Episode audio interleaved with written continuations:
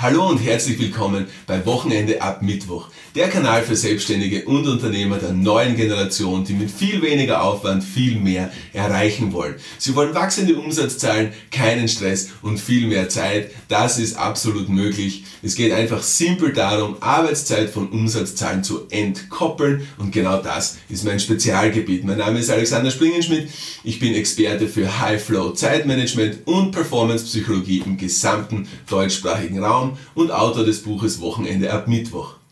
Das Konzept High Flow Zeitmanagement stammt aus meiner Feder. Ich habe das Patent darauf und genau das ist die Methode, mit der wir unseren Kunden und Kundinnen helfen, in unseren Coachings und Mentorings ein entspannteres Leben zu haben, ohne dass der Cashflow oder das Wachstum des Unternehmens darunter leidet. Und genau das ist jetzt der, der, der, der Aufhänger dieser Folge, das ist das Thema dieser Folge. Es geht um den Optimierungswahn, in dem man sich befindet. Man will optimieren, alles muss optimiert werden. Oder? Man will mehr von dem, man will mehr von dem, man will wachsen. Das Unternehmen soll wachsen, die Umsatzzahlen sollen wachsen, der Gewinn soll wachsen. Ich will in dem Unternehmen, in dem ich arbeite, aufsteigen. Ich will mehr von dem, ich will mehr von dem. Und das ist dieses, dieses Grundprinzip, dieses krankmachende Grundprinzip unserer Leistungsgesellschaft, die dieses Rad erzeugt, aus dem wir oft nicht mehr herauskommen es liegt ja auf der Hand. Schau, du schaust nach rechts, der hat das, du schaust nach links, sie hat das, das willst du auch, das willst du auch. Oder? Und da geht es in vielen Fällen geht's um materielle Dinge, in vielen Fällen geht es um Urlaubsziele, in vielen Fällen geht es um die, die Aktivität, die man sieht, die gemacht wird. Und es ist einfach so, das, was der hat, will ich auch haben. Oder anders gesagt, du hast ein Phone, zum Beispiel, ist ja egal welches Phone, du hast ein Phone, jetzt ist das neue Modell herausgekommen, das willst du auch, oder? Oder du hast dieses Bike und jetzt ist das neue Modell rausgekommen, das willst du auch. Oder du hast ein geiles Bike und es ist eine neue Komponente herausgekommen, die willst du auch, oder?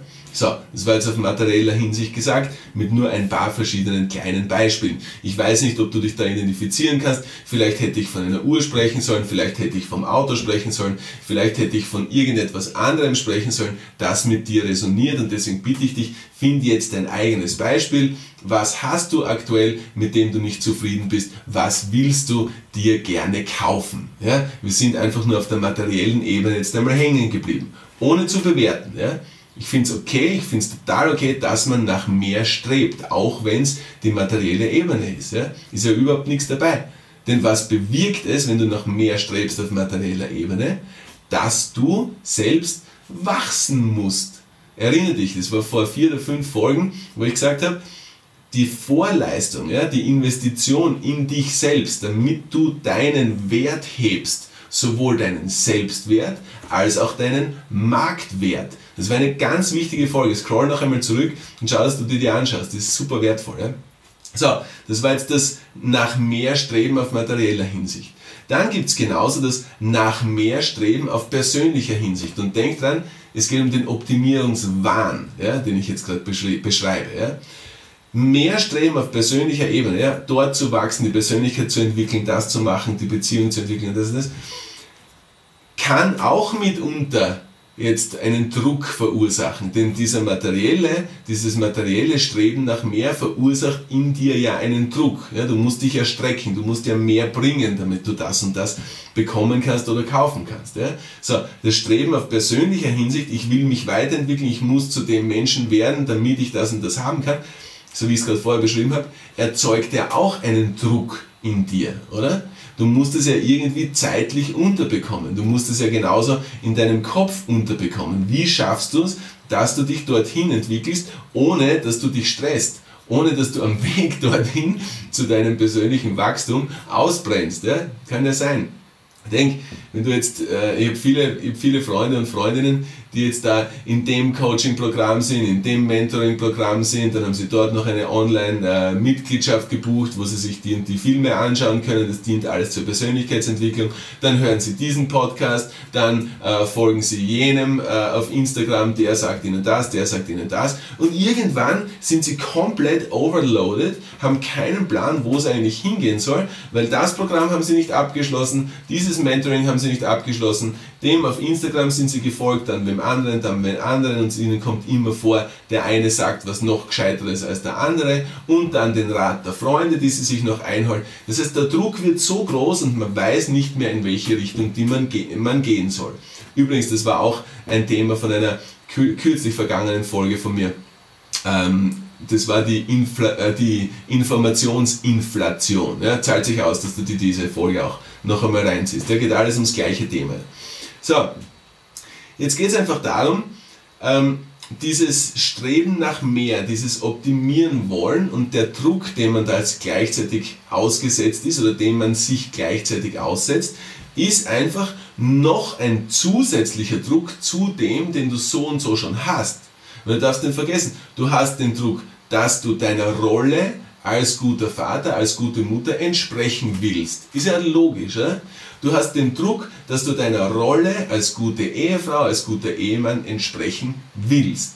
Du hast den Druck, dass du deiner Rolle als bester Freund, bester Freundin, die immer Zeit hat, entsprechen willst. Du hast den Druck, dass du deiner Rolle in der Position in deinem Unternehmen entsprechen willst. Egal, ob du Chef bist, egal, ob du Führungsebene bist, egal, ob du Angestellter bist, komplett wertfrei. Dieser Druck besteht. Dann hast du den Druck, dass du dir selbst treu sein willst. Du willst dir selbst treu sein im Sinne von, du willst tun, was du sagst. Ja? Du willst keine leeren Versprechungen abgeben dir selbst gegenüber. Du willst nicht ein Ziel dir stecken und dieses Ziel nicht erreichen. Ja, ist der nächste Druck, der kommt. Wenn du es noch ein, ein, einen Schritt weiter treibst und du setzt jemanden anderen davon in Kenntnis, welches Ziel du erreichen willst, dann setzt du dich auch nach außen hin unter Druck. Ja? Du willst ja dem entsprechen. Du willst ja nicht rüberkommen als jemand, der etwas sagt und es dann nicht tut. Du willst dich ja nicht aus dem Fenster lehnen und dann, äh, und dann mit eingezogenem Schwanz wieder hineingehen müssen, weil du es nicht erreicht hast. Das heißt, du verstehst, ich meine, es ist alles Druck, Druck, Druck, Druck, Druck, Druck, der lastet. Ja? Oder du machst dir selbst einen Druck, weil du jemandem etwas versprichst. Ja, ja ähm, wir treffen uns dann und dann für, keine Ahnung, auf einen Café, zum Radfahren gehen, zum Skifahren gehen, zum am See sitzen, zum äh, was trinken gehen, whatever, es ist ganz egal. Du hast jemandem was versprochen oder du hast mit dir mit jemandem etwas ausgemacht. Ja? Und auch, obwohl du wirklich keine Zeit hast dafür, du willst dein Versprechen nicht brechen und willst es trotzdem machen. Ja? Wieder mehr Druck. Ja? Du, oder, das, oder, das, oder was ganz Simples, du sagst, ja, ich rufe dich dann zurück. Ja, du weißt nicht, wann du zurückrufen sollst, weil du hast ja sowieso keine Zeit, aber trotzdem hast du gesagt, du wirst zurückrufen. Wieder Druck, der auf dir lastet. Oder? So, das heißt, am Ende vom Tag hast du so viel Druck, der auf dir lastet und irgendwann kann es leicht sein, dass du unter diesem Druck zusammenbrichst. Ja? Und erinnere dich, es war die, das, die, die, der, der Titel jetzt dieser Folge oder das, oder, das, oder das Thema dieser Folge ist Optimierungswahn, oder? So, das heißt also, du denkst dir jetzt, kann sein, dass du dir das denkst oder nicht, ich, ich weiß es ja nicht. Ich, ich zeichne nur ein Bild und vielleicht findest du dich in dem Bild wieder, nämlich eines Menschen, der massiv viel Druck hat, weil er viele, viele, viele Dinge, viele Verpflichtungen hat, zu denen er oder sie zugesagt hat, wo sie nicht mehr äh, raus kann. Ne? So, das heißt, du hast jetzt den Druck und dann denkst du dir, okay, passt, ich will mich optimieren. Ja, wer kennt es nicht? Ich will mich optimieren. Ich will zu einem Menschen werden, der das alles schaffen kann. So, dann hast du dir diesen großen Druck noch einmal drüber auferlegt. Du hast sozusagen den, den, den, den, Schirm, den Schirmdruck ähm, noch dazu gebracht und irgendwann wird sich das körperlich auswirken. In den meisten Fällen ist es irgendwas mit dem Kreuz, mit den Bandscheiben. Warum? Weil in, den Lend in der Lendenwirbelbereich, in der Lendenwirbelgegend, ja, das ist genau die Stelle im Kreuz, wo der Körper unter der Last zusammenbricht. Okay? Hat eine definitive Implikation, eine psychosomatische Implikation, wenn du irgendein Problem hast in den Lendenwirbel. Ne? Oder du hast irgendein Problem mit der Haut, du musst dich kratzen, zack, zack, irgendwas ist ja. Du kannst nicht mehr, die Haut kann nicht mehr gut genug entgiften von all dem Gift, was auf dir lastet. Ja? Ich setze jetzt einfach Gift statt Druck ein. Ja? Es geht halt nicht mehr. Ja? So, das heißt, du hast eine körperliche Implikation. Du merkst psychosomatisch, da ist irgendetwas. Du hast ein Symptom und du weißt nicht wirklich, woher es kommt. Zum Beispiel Bandscheibenvorfall oder irgendwas, du kannst dich nicht erinnern an irgendeine Bewegung, die du gemacht hast, aber trotzdem hast du so starke Schmerzen in der Lendenwirbelsäule. Ja, woher soll es denn kommen? Ja, überlege mal. Oder zum Beispiel, du hast es mit dem Hals, du hast ständig Husten, du hast ständig Halsweh, du hast ständig Angina, du hast irgendeine Entzündung oben beim Hals. Ja, woher wird es denn kommen? Ja, irgendwas steckt dir im Hals. Ja, irgendwas willst du sagen, aber du weißt nicht, was du sagen sollst und du weißt nicht, wie du es sagen sollst. Also steckt's. Es ist wie ein Kloß, wie ein Brocken im Hals und du wirst es nicht los, aber du weißt nicht einmal, warum der da steckt. Weil du so in deinem Alltag gefesselt bist, weil du so in deinem Alltag gefangen bist und nicht heraussteigen kannst und das Ganze aus einer Metaperspektive betrachten kannst. Und das ist genau der gleiche, das gleiche Problem oder die gleiche Ursache oder der gleiche Struggle, den so viele Unternehmer oder Selbstständige haben. Sie sind so in ihrer Arbeit gefangen, ja, in ihrer täglichen Everyday Workload, ähm, dass sie nicht hinaussteigen können, um den Blick von außen zu bekommen, um zu sehen, okay, das sind Prozesse, die könnte ich eigentlich vereinfachen. Das wäre ein Lösungsansatz, mit dem könnte ich zwei Fliegen auf einer Klappe schlagen. Das wäre ein Meeting, mit dem könnte ich vier andere Meetings gleichzeitig abhaken. Das wäre ein Mail, das könnte ich dem Meeting vorausschicken, sodass das Meeting nur zehn Minuten dauern würde. Das wäre ein Mitarbeiter, der könnte genauso die Position des Mitarbeiters übernehmen, mit dem ich sowieso nicht zufrieden bin, sodass ich diesen Mitarbeiter in eine andere Position geben kann, die ihm in seiner charakterlichen Beschaffenheit viel besser passt. Verstehst? Aber das ist nur möglich, wenn du den Blick von außen hast. So, und das ist das, das, ist das Problem an dem Ganzen, ne? mit dem Optimierungswahn. Du willst optimieren, optimieren, optimieren und optimierst aber jeweils nur an deinen verschiedenen Baustellen. Aber wie, an, wie sollte es denn anders sein? Wenn das Problem auf der Baustelle ist, dann willst du die Baustelle optimieren. Und ich spreche jetzt nicht davon, dass du im Baugewerbe tätig bist, sondern ich spreche Baustellen in deinem Leben. Okay? Also, welche Baustelle benötigt deine Aufmerksamkeit zurzeit? Ja? Ist es was im Beruf? Ist es was in deinem eigenen Körper? Ist es was in deiner Familie? Ist es etwas in deiner Beziehung? Wo ist deine größte Baustelle zurzeit? Ja? So, und dann kommst du drauf, ja, das ist meine größte Baustelle, aber das sind so viele andere kleine Baustellen und du wirst wieder hineingezogen und tust wieder punktuell optimieren. Und das schafft nicht wirklich Hilfe gegen deinen Druck. Das nimmt dir nicht wirklich deinen Druck. So, das heißt also, du willst, du brauchst die Perspektive von außen. Du willst von der Metaebene draufschauen. Und das ist genau das, was der Unternehmer, der Selbstständige so oft haben. Sie arbeiten im Unternehmen, sie arbeiten im Betrieb, sie arbeiten Stunden, Stunden, Stunden, Stunden, Stunden, Herzblut, Herzblut, Herzblut im Unternehmen und im Betrieb, aber sie arbeiten nicht am Unternehmen. Sie arbeiten nicht am Betrieb.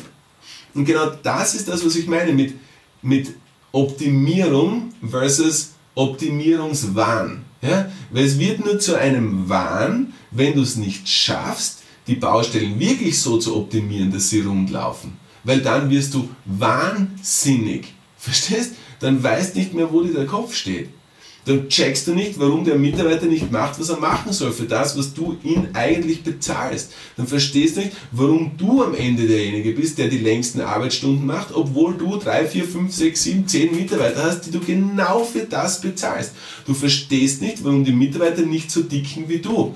Aber was du auch nicht verstehst, ist, dass du dich in deiner eigenen Denkweise schon wieder sehr stark verändert hast und vielleicht sogar zurückfällst, zeitlich gesehen, ein halbes Jahr, ein Jahr, fünf Jahre, zehn Jahre, weil du immer nur im Unternehmen arbeitest. So, weil du im Unternehmen, im Betrieb schon fast wahnsinnig wirst, weil es so viele Baustellen sind, okay?